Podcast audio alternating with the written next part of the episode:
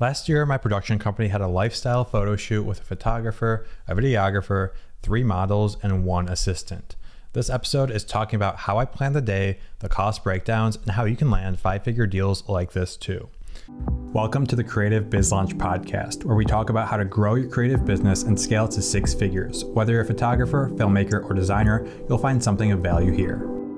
If this is your first time here, my name is Chris Pieta. I run a production company and teach creative business online through my education company, Creative Biz Launch. Typically, I stick to product photography, but today we're switching things up and talking about how lifestyle photography also works inside of my business.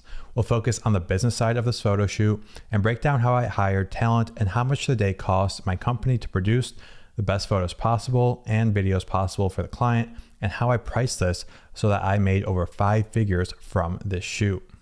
If you've been listening to any of my episodes for some time now, you know I say you should always niche down. The more specific you can get with your niche, the more money you can make. My niche is food and beverage product photography, and that's a ways away from a lifestyle shoot.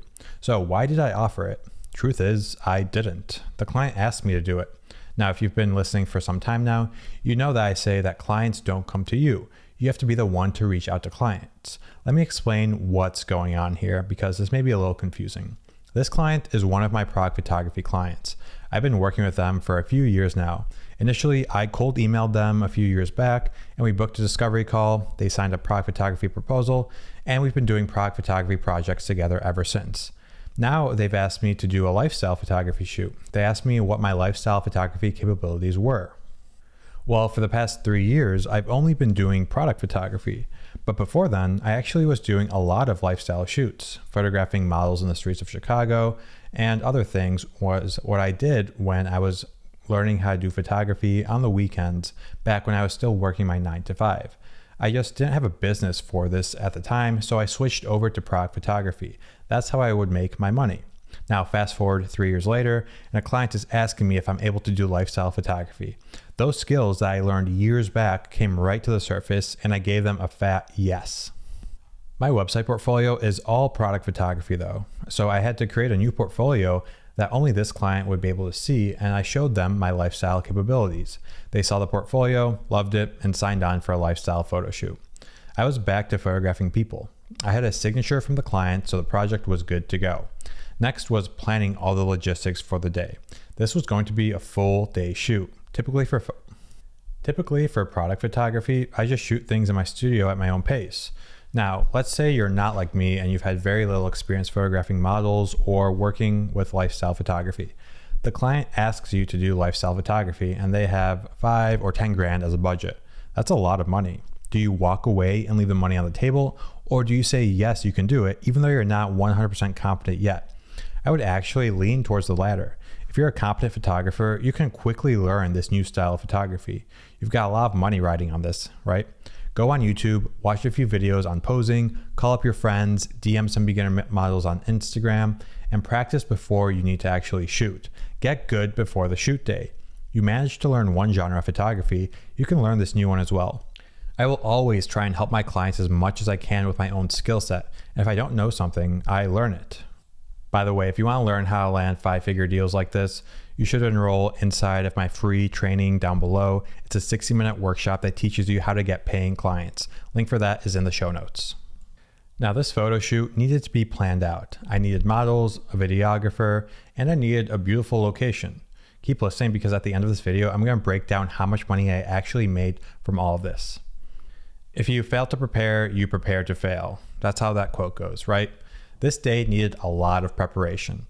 I've actually never done a photo shoot at this scale before, so I needed a plan. I needed to be able to run through the day in my head, and I had to know exactly what was happening. Let's start with the assets the client needed.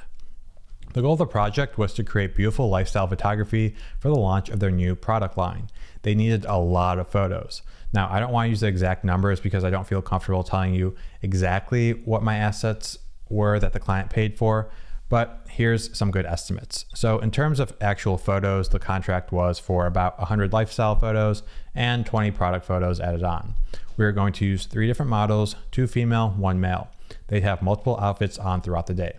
Since there were so many photos, the client also wanted to have multiple locations. this was going to be challenging.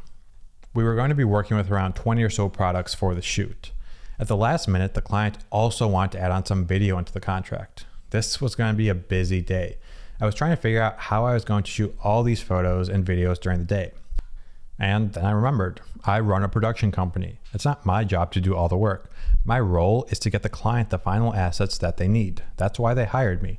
So I coordinated with a videographer, hired him, and figured out that we'd be able to shoot simultaneously throughout the day. With that in mind, it's time to talk about how I coordinated this shoot. So we already have a videographer, that's great. Next up, the photographer, well, that's me. I handled all the photography for the shoot. I set up the lighting. I directed the models. I took control of the lifestyle photography element. But what is a lifestyle shoot without any models? I had to get three models for the shoot. A lot of the times, photographers will just hire friends to model, but I want to do this right. I want to get professional models. So I went and found some professional models. I posted on my Instagram story asking for models between a certain age and demographic, and I didn't really get much engagement with that story. Luckily, a former coworker of mine has been pursuing modeling for some time now, so I hit him up with what I needed. I told him I needed three models, two females, one male, and a few hours later, he delivered. Now, this was my first time working with professional models, so I wasn't sure what was going to happen here. As soon as they agreed to work with me over text, I had to get it in writing. I had to do the same thing I do with my clients. I had to get a proposal together. So I put together a short contract in PandaDoc, sent it to them, and had them sign. I did what I always do in this situation. I went to Google, found some contracts, I used other contracts I've seen, and I've built out my own terms. I just used some common sense here. Sent I sent out those contracts, the model signed, I paid them their deposits, and that was taken care of.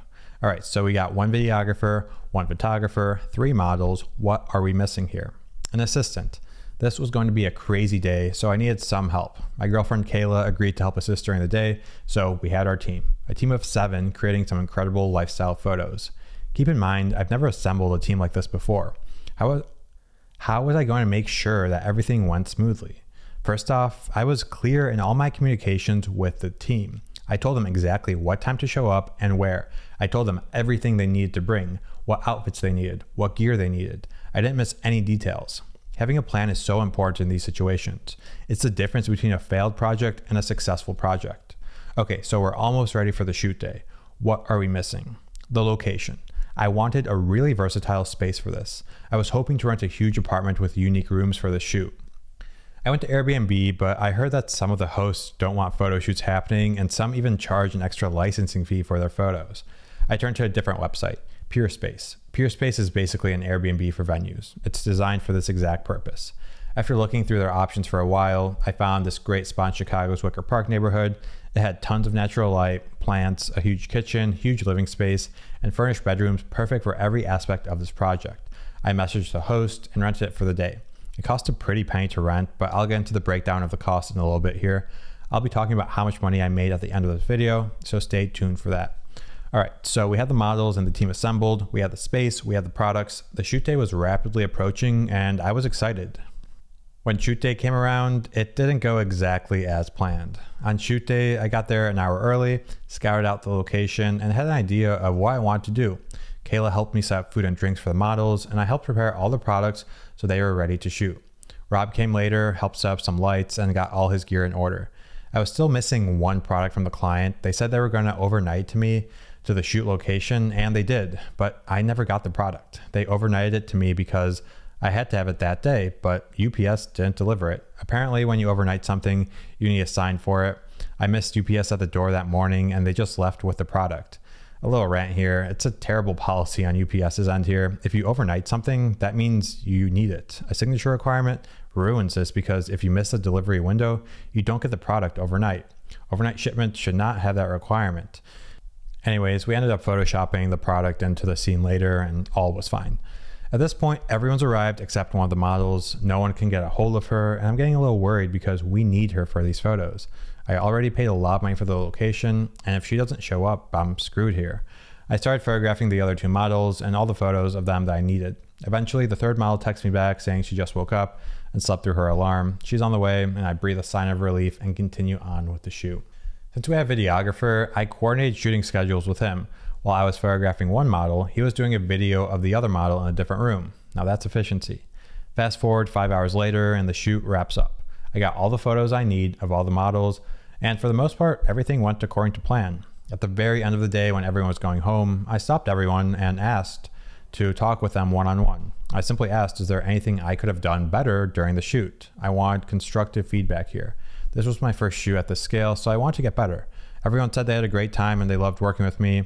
No one had any constructive feedback except one of the models. She mentioned that I needed to be a bit more playful with her during the shoot. She'd prefer if I cracked a few jokes during the shoot, stuff like that. So I knew that next time around I had to be a little less serious and more playful with the shoot. I'm glad she told me this because I didn't realize it myself. I was just so focused on making sure that the day went well that I didn't think I came off as serious. It's great to know this because it gives me something to work on. If you find yourself working with other people, always ask what you could do do better. That's how we grow. A lot of the time, we don't see these things ourselves and we need other people to point it out. Anyways, I went home, sorted through the photos, sent them to my editor, and that was a wrap. Now, let's talk dollar signs. I've been struggling to think of a way to talk about this part because I don't want to use the exact numbers that my client paid me because I don't want to reveal information that people wouldn't want me to reveal. So I'll use real numbers, but they're going to be scaled from what the actual numbers are. What I can tell you is the shoot was over $10,000 in revenue. That's real. Now let's talk about my cost breakdown in a scaled way. I'm talking the actual numbers and multiplying them by a percentage. So this can be either more or less than the real number. Maybe in a future episode, I'll try and get you guys something more accurate, but here we go. First off, let's say that the client paid me 15,000 for the shoot. I had a lot of fees going into this. Each model charged 550 for their time, Next for the videographer, he charged me 800 for the videos, very fair price and really great results from that. The space was actually the most expensive cost. It was $1,200 for the whole day. It was a pretty penny, but it was definitely worth it for the end result. Finally, my editor took a big chunk. I paid her 500 bucks for over 100 photos, which is relatively cheap if you think about it. She's a really great team member. I've been working with her for years now. And side note, if you're making any money from photography, go and find yourself an editor. They'll make you way more money in the long term than if you were to edit all the photos yourself. Okay, so if we add up all these expenses and subtract from our actual revenue, that leaves us with $10,850 of profit. Now, again, these are scaled numbers, but as a percentage chunk, this is going to be a 72% profit. Now, that's the real profit that I made from the shoot. It was a 28% uh, fee for all of the expenses here. So this is essentially a few days work for 10 grand. Now that's pretty good. Now, if you don't have a client yet like this, go and enroll in the course below. That is how you get your first clients, your first paying clients. That is all I have today. My name is Chris Pieta, and thank you so much for listening.